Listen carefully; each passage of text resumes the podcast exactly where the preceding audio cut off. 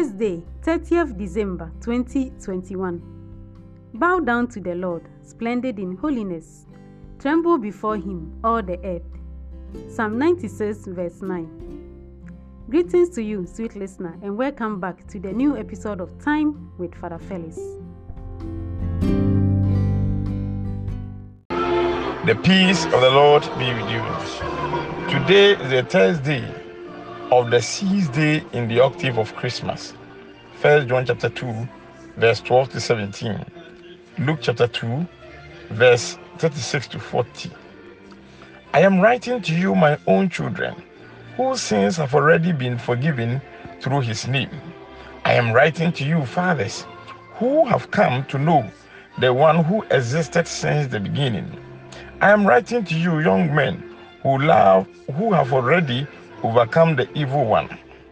You must not love this passing world or anything that is in the world.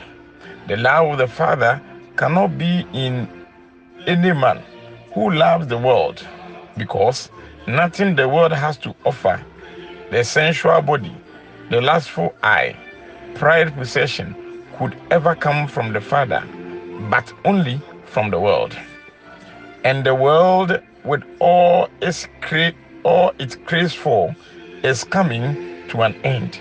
But anyone who does the will of God remains forever. My dear brothers and sisters, John reminds fathers that God has existed from the beginning, implying that no matter how long their spiritual experience, it cannot predict God. John tells the young men, You have overcome the evil one.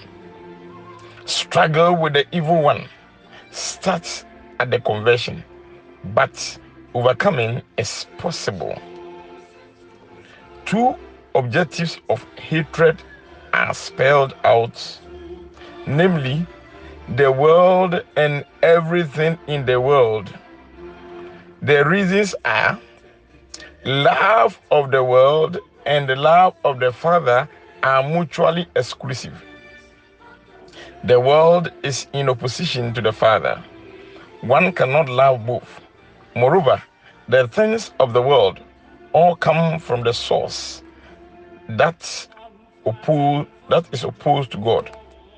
Why God made everything good, many things have been perverted by the evil one. The gospel. There was a prophetess, Anna, the daughter of Phanuel of the tribe of Asher. She was well on in years. Her days of girl, girlhood over, she had been married for seven years before becoming a widow. She was now 84 years old and never left the temple, serving God night and day with fasting and prayer. He came by just that moment and began to praise God. And she spoke of the child to all who looked forward to the deliverance of Jerusalem.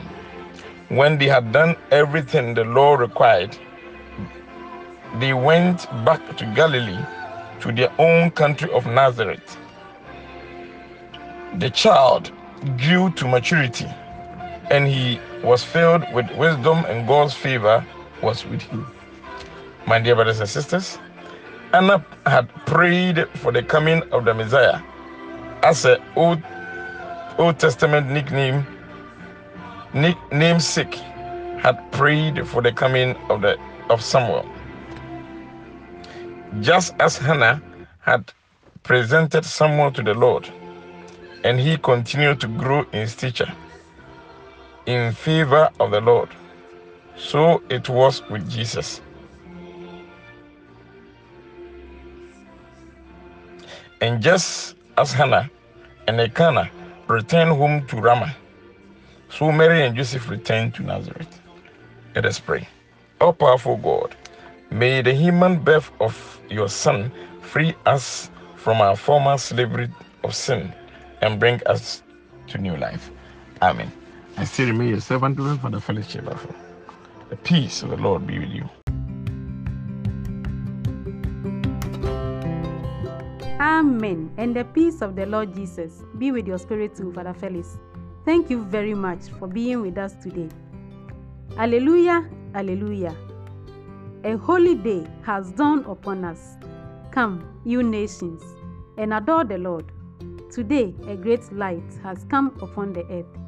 Alleluia, Alleluia. With this, we bring an end to the new episode of Time with Father Felix on Mary's Castle podcast. Thanks very much, dear listener, for being with us today. My name is Mary Auntie, your apostolic sister. God willing, you will hear from us again in the next episode of Time with Father Felix.